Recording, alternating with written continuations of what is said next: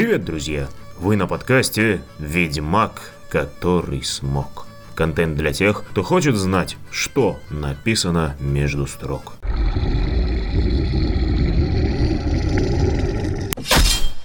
С вами Геннадий Гайер. В первом выпуске «Ведьмаки. Кодекс притворства» мы начали разбираться с книжным лором в части касающейся профессиональных охотников на чудовищ. Мы выяснили, что в литературном источнике автор напрямую упоминает лишь одну ведьмачью школу – Каэр Морхен. К слову, само название «Школа Волка» – это уже домыслы игроделов и любителей комиксов. Да, ведьмаки Каэр Морхена носят медальоны с головой волка. Да, Геральт носит звучное прозвище «Волк» даже среди своих собратьев. Но нигде в книгах нет словосочетания «Ведьмак Школы Волка». Также мы выяснили, что же такого особенного есть у ведьмаков, что позволяет им успешно противостоять порождениям хаоса. Это, конечно же, экстраординарные физические способности, приобретенные вследствие сложных манипуляций с геномом. Жаждущие подробностей могут ознакомиться с прошлой частью. А еще мы вплотную подобрались к одной занимательной интриге, сокрытой в коллективном образе ведьмачества. Именно сегодня, во второй части выпуска «Ведьмаки. Кодекс притворства», мы прольем свет на главную тайну ведьмаков.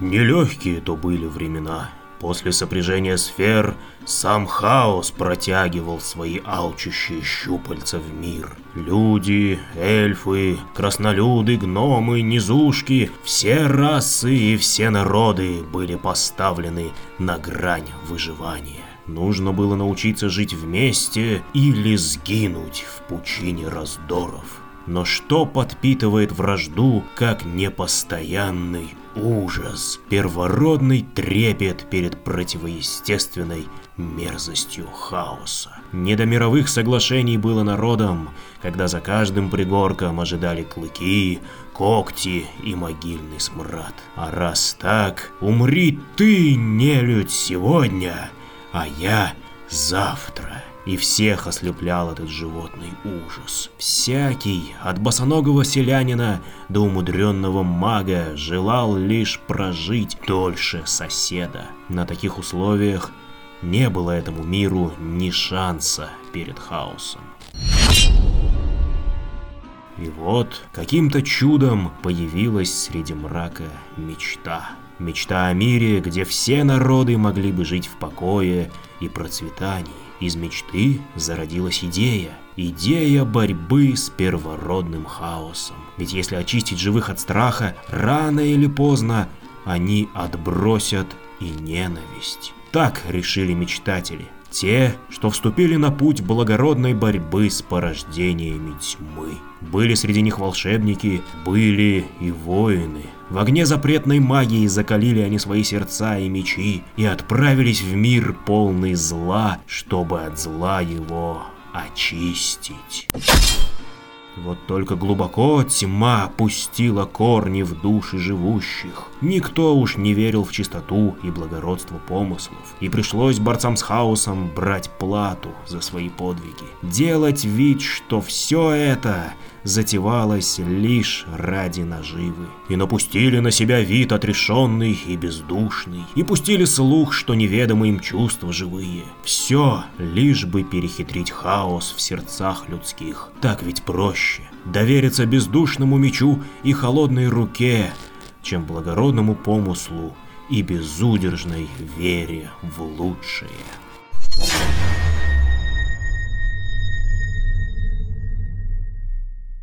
Да уж, кто не слышал о безэмоциональности ведьмаков? Сценаристы Netflix так вообще, похоже, ничего больше из описания образа не вынесли. И да простят меня фанаты Супермена, Генри Кайвелл тоже. Разумеется, ведьмаки напускают на себя образы таких бездушных исполнителей, бездумных машин для истребления чудовищ. Но давайте посмотрим в лицо книжным фактам. Даже если не брать во внимание многочисленные примеры их эмоциональных привязанностей и прочих сентиментальных реакций, сама суть жизненного пути ведьмака отрицает холодность и расчет. Подумайте сами. На дворе условное средневековье. Институты законности и правопорядка – понятия весьма условные в цивилизованном обществе. Но индивид, виртуозно владеющий таким замечательным инструментом, как меч, имеет все шансы занять весьма высокое положение в социуме, при условии, что он этого хочет. Не лежит душа к наемничеству? Всегда можно стать убийцей. Благосильные миры сего охотно платят большие деньги за быстрые удары острова, как бритва меча. К тому же, убивать гуманоидов куда безопаснее и проще, чем затевать пляску стали и смерти с очередным выродком хаоса. В конце концов, можно ведь пойти в гладиаторы. Опыт реальной античности показывает, что аренные бойцы были весьма и весьма обеспеченными, а жили даже дольше обычного легионера. Но нет, Ведьмаки с фанатичным упорством разыскивают заказы именно на нечисть. Выслеживают чудовищ в непролазных чащах и болотах, ныряют в нечистоты и склепы, причем нередко не получив вперед оплаты. Не странно ли для тех, кому приписывают отсутствие человеческих чувств и расчетливость во всем. Разумеется, ключом ко всему является идея. Простая ведьмачья идея о необходимости очистить мир от истинных порождений зла. И каждый ведьмак искренне ей предан. Мы не знаем, как в Каэр поставлена идеологическая подготовка, но судя по Геральту и другим ведьмакам, работа проделана колоссальная. По сути, ведьмаки – это без преувеличения рыцарский орден, членов которого связывает идеал высокого служения. Потому в книжной версии были бы невозможны причитания Ламберта о том, как сильно он ненавидит жизнь Ведьмака и как бы ему хотелось выбрать иной путь. На самом деле все пути открыты, и в романе это нам доказывает сам Геральт. Если вы помните, ради спасения Цири он отрекается от ведьмачества. Но об этом в другой раз. Что важно для нас сейчас, так это то, что ведьмаки осознанно подвергают свою жизнь риску на благо общества, которое относится к ним неприязненно. Что это, если не проявление высшего альтруизма и подлинного гуманизма? В таком случае, для чего же надевать на себя маски бесчувственных чудовищ, хладнокровных резников, если вами движет благородная воля? Это компромисс, на который ведьмаки вынуждены идти, чтобы общество, на благо которого они существуют, не отрекалось от них. Судите сами, в прагматичном обществе выгод и издержек много ли доверия странствующим фанатикам, что без конца слоняются по кладбищам и урочищам, не имея ни очага, ни постоянного ночлега. Эдакий рыцарь без страха и упрека вызовет в лучшем случае насмешку, как тот же Эйк из Денеселя, бескорыстный истребитель чудовищ в золоченных гербах и с выражением экстатического транса, застывшим на лице.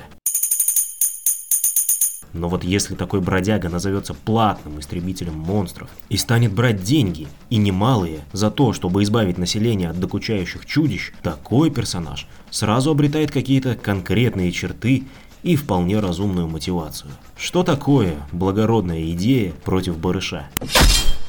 Именно из расчета на этот самый повальный прагматизм ведьмаки облачили свою благородную борьбу против исконного зла в сухую форму тщательно выверенного ремесла. Людям проще довериться профессионалу, если он руководствуется каким-то кодексом. Им легче поверить в то, что нечеловеческие усилия в борьбе со злом способен предпринимать лишь тот, кто и сам не вполне человек.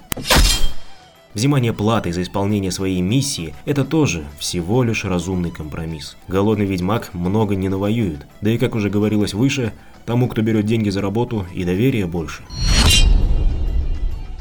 Ну что ж, с философией ведьмачества, кажется, разобрались. Теперь вернемся к фактам книжного лора. Является ли безэмоциональность ведьмаков следствием их мутаций? Разумеется, нет. Мутации затрагивают лишь некоторые аспекты физиологии, но не меняют психических реакций. В противном случае это бы противоречило самой идее ведьмачества как бескорыстной борьбы со злом.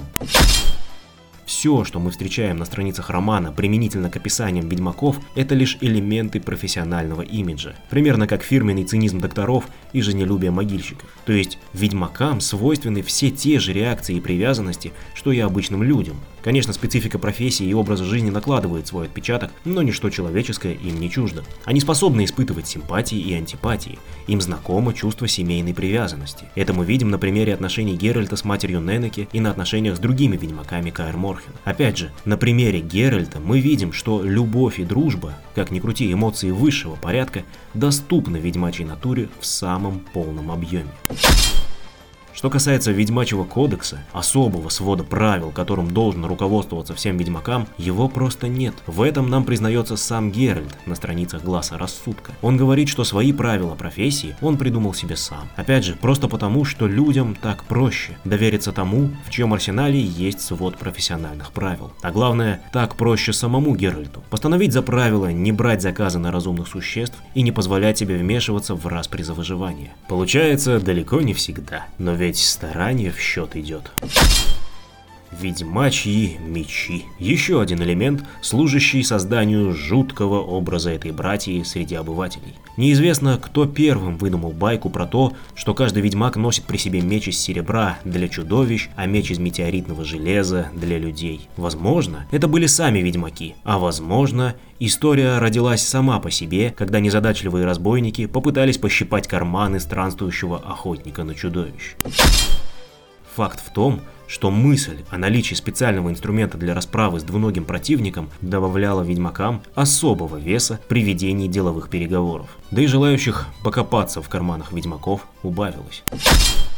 В действительности же, и об этом нам снова говорит сам Геральт, мечи из метеоритного железа также предназначены для чудовищ, которые просто менее чувствительны к серебру. Ну, и последний на сегодня элемент ведьмачества – это медальон, изображающий оскаленную морду волка или кота. Зловещий цеховой знак, безусловно. Но главным образом – рабочий инструмент высокоточной настройки, неразрывно связанный с носителем на каком-то тонком уровне. Медальон для ведьмака также важен, как эликсиры и мечи. Каким-то образом, медальон не только сигнализирует ведьмаку о приближающейся опасности, но и помогает концентрировать волю для применения знаков и более успешного применения всех приемов ведьмачьего арсенала. Фактически, Геральт окончательно признает свой уход с ведьмачьего пути лишь когда утрачивает свой медальон. Даже утрата меча не имеет для него такого символического и фактического значения.